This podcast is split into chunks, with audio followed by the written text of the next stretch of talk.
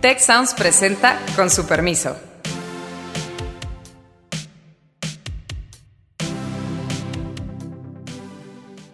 Con su permiso, yo soy Carlos Elizondo y hoy hablaremos sobre el terrible atentado que tuvo lugar en la Ciudad de México el jueves pasado.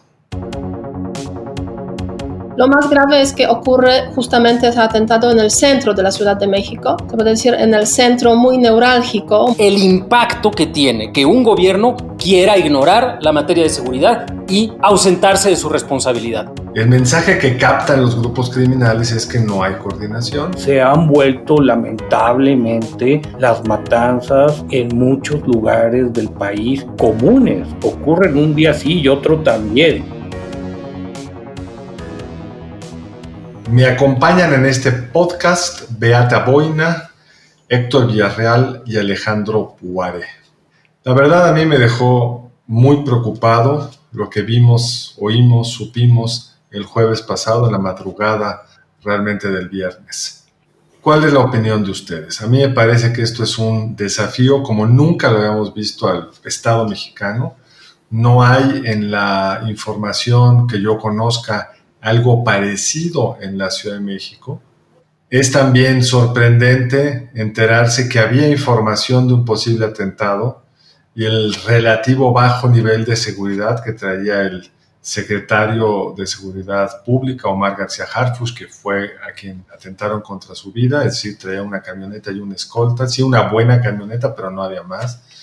Sorprende que las cámaras montadas a lo largo de toda la ciudad sabiendo que por ahí iba a circular el secretario, no detectaran que había una camioneta rediles llena de personas extrañas, muy extrañas cuando iba a pasar a las 4 de las 4 de la mañana.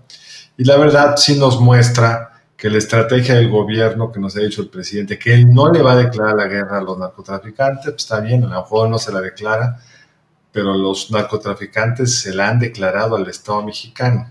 Si la estrategia que estamos siguiendo claramente no ha ayudado a disuadir al crimen de resolver los problemas con balazos, los indicadores de violencia criminal, de asesinatos, enfrentamientos entre bandas criminales están en niveles altísimos y creo que es momento de volver a pensar sobre cómo un país de nuestro tamaño, con nuestros recursos son muchos, enfrentar un problema de esta magnitud. ¿Qué opinan?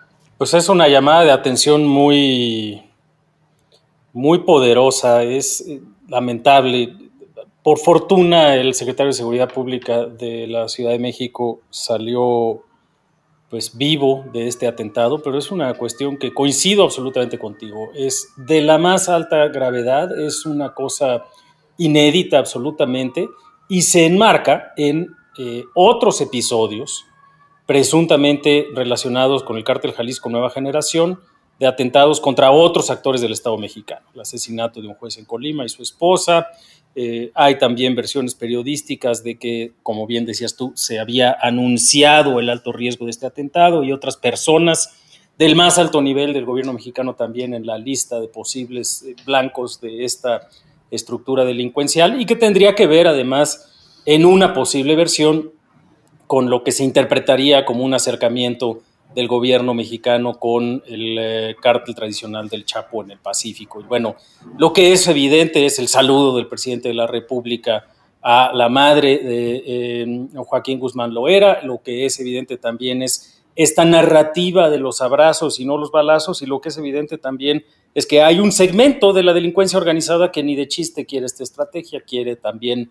Eh, eh, una confrontación directa y también en el marco de problemas sumamente delicados, lo que ocurrió en el fin de semana con las detenciones de los familiares de El Marro y eventualmente su liberación, que hablan al menos de una falta de coordinación al interior del gobierno federal pasmosa. Es decir, hay eh, órdenes de presentación, hay operativos por parte de la Secretaría de la Defensa Nacional, van detrás de estas personas acusándolos de delincuencia organizada y a la hora de presentarlos ante la Fiscalía, la Fiscalía Federal no atrae los delitos, como resultado de lo cual, pues obviamente los jueces dicen, pues si no hay delitos del orden federal y estas personas no tienen realmente un expediente por el ámbito local, y pues salen liberados eh, después del desorden y el desastre que se armó precisamente como resultado de esa detención. Creo que este caso añade un ingrediente sumamente complejo a lo que está ocurriendo en, eh, en nuestro país en esta materia. Eh, sí, yo coincido, obviamente, yo creo que todos coincidimos de que la gravedad es, eh, es el principal asunto aquí. Qué bueno que sobrevivió el secretario de Seguridad. Eh, en ese contexto debemos alegrarnos y debemos alegrarnos también que la reacción de, digamos, de las autoridades de la Ciudad de México fue inmediata. Consiguieron, pues, atrapar a una parte importante de los que cometieron ese, ese crimen. Ahora bien, de los que cometieron ese atentado, ahora bien, la pregunta es si obviamente se conseguirá enjuiciar a estas personas, porque hemos visto pues precisamente recientemente las liberaciones, porque no hay capacidad de pues procurar justicia en este, en este contexto. Lo más grave es que ocurre justamente ese atentado en el centro de la Ciudad de México, se puede decir, en el centro muy neurálgico, muy importante, es el centro diplomático también de la Ciudad de México. Recordemos que gran mayoría de las embajadas, eh, de las residencias de los embajadores se encuentran justamente en esa parte de, eh, de, reforma. Por ahí está la Embajada de la Unión Europea, por ahí está a un kilómetro eh, Unión Europea, tres kilómetros la residencia del embajador de los Estados Unidos, muchas otras embajadas, residencias. Entonces, en ese contexto es una señal clara para los extranjeros, los diplomáticos acreditados, que pues ni siquiera allá se puede garantizar la seguridad. Y si ni siquiera allá donde pues en principio eh, los cuidados son más, más importantes, eh, pues la verdad es que qué pasa en otras partes del, del país, ¿no? Me parece bien importante esto, Beata, y es que cualquiera hoy que circula por la Ciudad de México puede ser sujeto a un atentado si el secretario de Seguridad Pública de la Ciudad de México, que sabía que lo estaban buscando, que supuestamente tenía toda la estructura para estar apoyado y no lo fue, pues cualquiera de las personas que andan con protección, por la razón que sea, pues pueden ser emboscados por unos sicarios outsourciados. Ni siquiera son miembros del cártel, por lo que sabemos, sino compras a unos señores, les das unas armas y los pones a disparar a las 4 de la mañana. Entonces es una señal de impunidad brutal. Para mí lo, positivo en este, este asunto son, son dos cosas. obviamente que haya sobrevivido el secretario de Seguridad y, y yo creo que eso sí es motivo para congratularnos. Creo que también la reacción del gobierno de la Ciudad de México fue mejor que en otros problemas. La captura de muchos sicarios y me gustó la comunicación que estuvo fluyendo durante la mañana.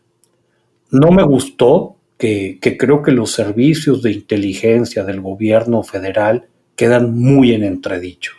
Si, si había cierta información y todo, no se pudo detectar eh, armas, tantas personas, creo que sí tendríamos que, que cuestionarnos. Y para mí la incógnita, y se las confieso compañeros, no me queda claro qué gana cartel Jalisco Nueva Generación con una cosa de estas. Ah, Creo que... Mí me queda clarísimo. ¿Cuál es, Carlos? Para mí no. Héctor, este Omar García Harfush probablemente es el mejor policía que tiene este país. Un hombre entregado, honesto, que les había pegado en lugares neurálgicos desde que estaba en la Agencia de Investigaciones Federales hace algunos años. Y yo creo que en este mundo de impunidad, donde sales libre a la menor provocación, donde un gobierno que no parece tener la capacidad de reacción, pues te la juegas, haces un análisis costo-beneficio y dices, me, conviene más muerto a pesar de los costos que vaya a pagar por ser yo quien lo mate. Eso es lo terrorífico que un cártel que seguramente tomó esta decisión con un análisis racional, le pareció que convenía jugarse esta apuesta. Aún perdiéndola, que es el peor de los mundos, que está afortunadamente vivo García Harfush, para el peor de los mundos, por supuesto, para el crimen, pues se la jugaron y dijeron, podemos soportar eso, aunque sobreviviese el atentado. Entonces, para mí es tristemente muy claro. No sé cómo lo veas, Alejandro. Sí, no, bueno, ese es el tema. O sea, realmente no vivimos en un país en el cual haya habido, pues, en el último sexenio y en lo que va del actual, una inversión, o digamos en general, una inversión sistemática en construir instituciones de seguridad en las cuales dependa, eh, o no dependa, mejor dicho, de una persona el énfasis con el cual combates a algún grupo delincuencial. Es un mundo, lamentablemente, de valientes, en donde los valientes siempre están en entredicho, en donde son pocos, en donde siempre hay cuestionamientos y en donde desde la perspectiva criminal ves a alguien que te está estorbando, pues vas tras de él o de ella eh, con esta perspectiva de seguir adelante. No es una cuestión institucional, no es como en las corporaciones de países en donde hay un aparato de seguridad más consolidado, en donde vas tras de un policía y va a haber 100 detrás de ti. Aquí realmente sí depende mucho del valor personal, de la capacidad personal de una persona que vaya atrás de ellos. Y eso es lo grave. Eso es lo grave que hoy. Pues, dos cosas que son bien importantes, Alejandro, porque uno es, va a haber 100 detrás de ti, y si llegaras a matar a ese, va a haber otro igual que ese. Y aquí la apuesta es, lo matas y se acaba todo. Sí, claramente no es el caso. Y además pones a prueba la, la, determinación de muchos otros que dicen, uy, no, esto sí es en serio, yo no cuento ni con escolta, yo no cuento con apoyo y hay inteligencia que me van a matar y pues no todo el mundo es García Harfush. Esa es la realidad. Es una tragedia que vivamos así pero es una realidad incontrovertible y por eso tiene lógica para un grupo delincuencial atreverse a hacer una cosa de estas, como bien decía Beata, donde se atrevieron a hacerlo. Sí, y en ese contexto yo creo que es importante este mensaje que estás mencionando, Alejandro. O sea, quitar una cabeza significa quizás debilitar muchísimo, casi desmantelar una institución. En ese sentido, pues obviamente la protección de personas que son claves en, en este contexto, pues es súper importante. Y yo creo que aquí, efectivamente, el tema de los servicios de inteligencia que deberían, pues, captar ciertos mensajes y garantizar más seguridad, pues es un trabajo que queda en entredicho. Por otra parte, yo creo que también los mensajes públicos sobre el crimen organizado, cómo está organizado, dónde está, quizás a veces se dan demasiadas informaciones desde el poder, desde el gobierno. Justamente, pues no sé si un día antes o dos días antes, este, pues salió ahí en una conferencia del presidente una información que transmitió el secretario de Seguridad en ese contexto de, de, México eh, sobre cómo están dividiéndose los carteles, cuatro carteles, pues esa, ese espacio de la Ciudad de México, del Valle de México. No sé si esa información debería eh, ser una información pública, ¿no? O sea, porque... Sí, o sea, un desastre porque además eso habla del debilitamiento absoluto de las instituciones de seguridad ciudadana en México.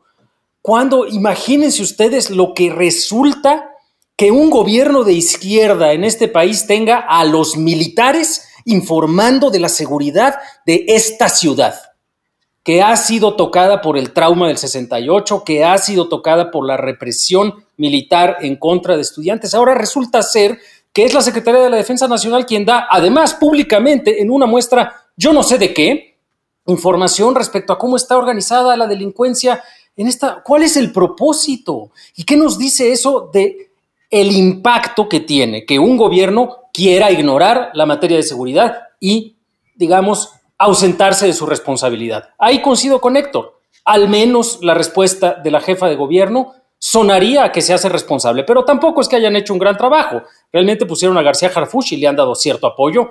No hay un esfuerzo institucional sistemático tampoco.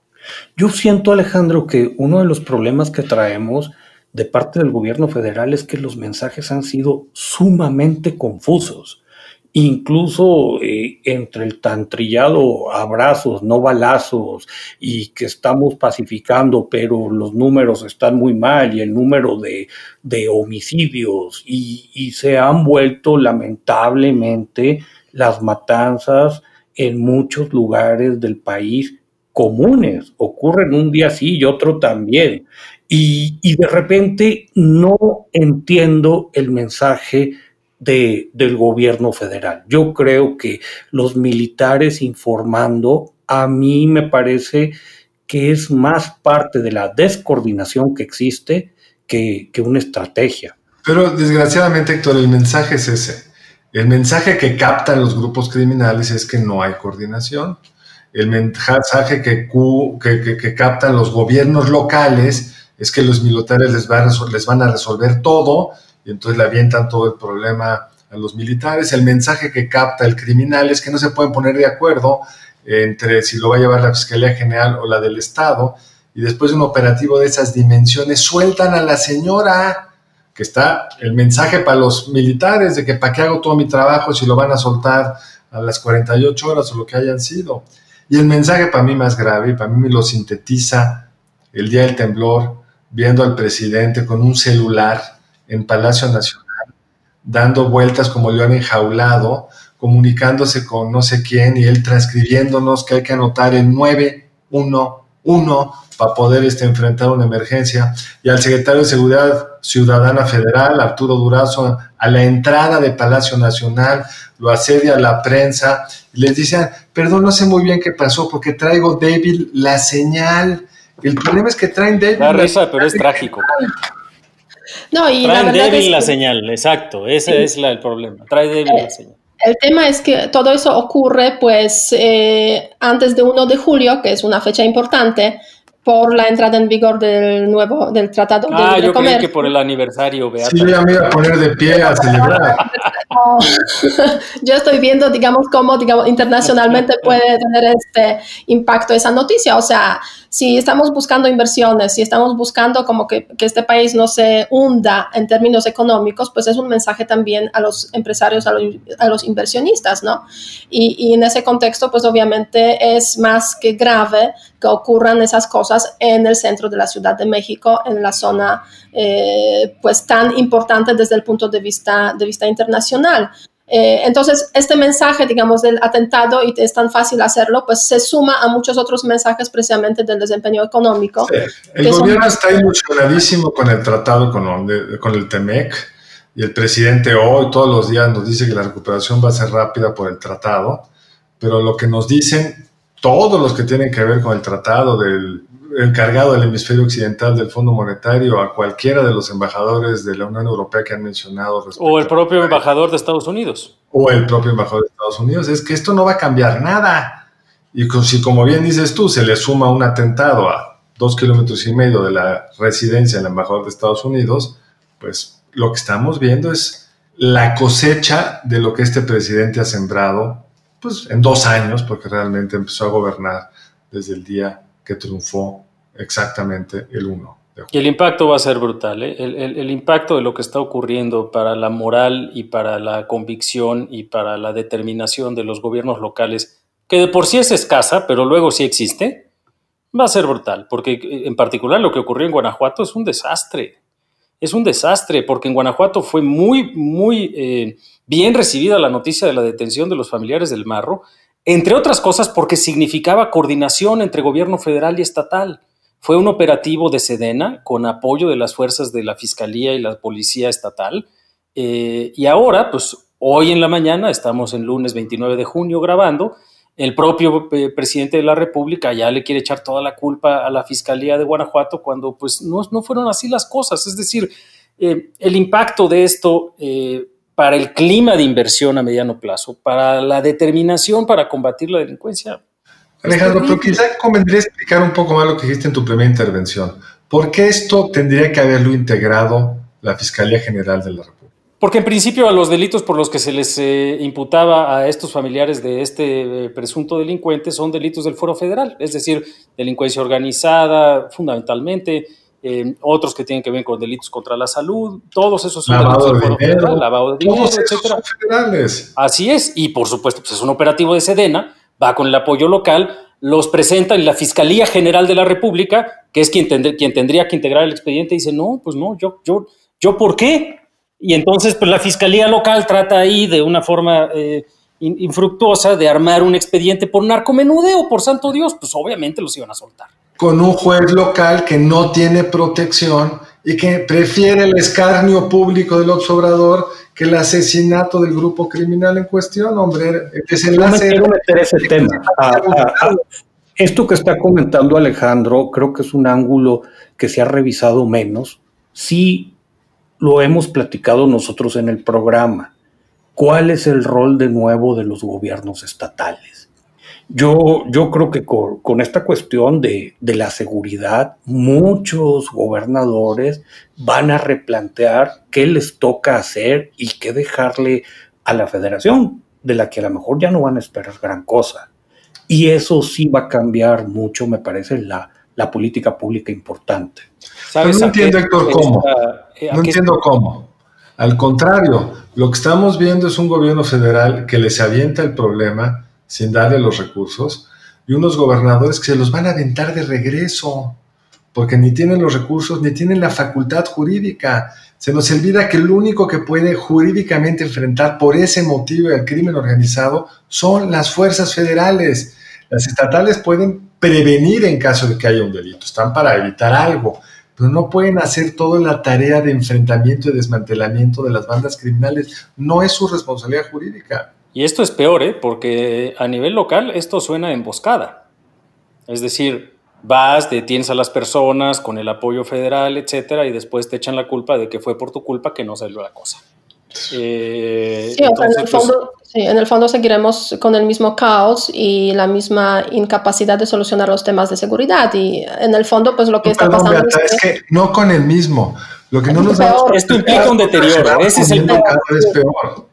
Con sí, había habido muchos encontronazos y, y, yo creo que en ese sentido fue muy desafortunado lo de este fin de semana y la, la liberación de los detenidos. Porque además en un mundo en el cual no se hubieran dado esas detenciones, no se hubiera generado ese rompimiento adicional de la confianza, ni esta politización y escarnio, que pues el impacto que va a haber a nivel local y a nivel eh, eh, local en relación con lo federal, pues es peor. Porque además tienes en la mañanera a Ricardo Sheffield, un expanista eh, notable en Guanajuato con aspiraciones políticas locales que ahora está en la Procuraduría Federal del Consumidor, opinando al respecto también del desastre guanajuatense. ¿Qué más claro que hay una estrategia política ahí desde la perspectiva federal? ¿Y qué más claro que eso es lo último que se necesita para que estas cosas funcionen? No es la primera vez y no es monopolio de Morena. La politización de la seguridad empezó fundamentalmente con los gobernadores del PRI durante la administración del presidente Calderón, la exacerbó Germán Martínez como presidente de Acción Nacional en la campaña del 2009 y de ahí para el Real sistemáticamente esto es culpa de unos o de otros. Pues ya tendríamos que haber aprendido que eso no funciona, ¿no? Sí, mientras tanto los carteles se están fortaleciendo porque hay una, o sea, se ve claramente que hay una confrontación, una lucha por el poder precisamente en ese territorio con la participación de cartel eh, Jalisco Nueva Generación de un lado y de otro lado pues el cartel Santa Rosa. Este, entonces, pues en ese contexto, seguramente el atentado mm, contra el al, secretario de Seguridad de la Ciudad de México, pues forma parte de esa estrategia de demostrar quién es más fuerte, ¿no? Eh, Así es, porque además ellos están en ese juego, mientras que los políticos están guiados por el ciclo seccional o trienal, dependiendo si es presidencia municipal o, gobierno estatal.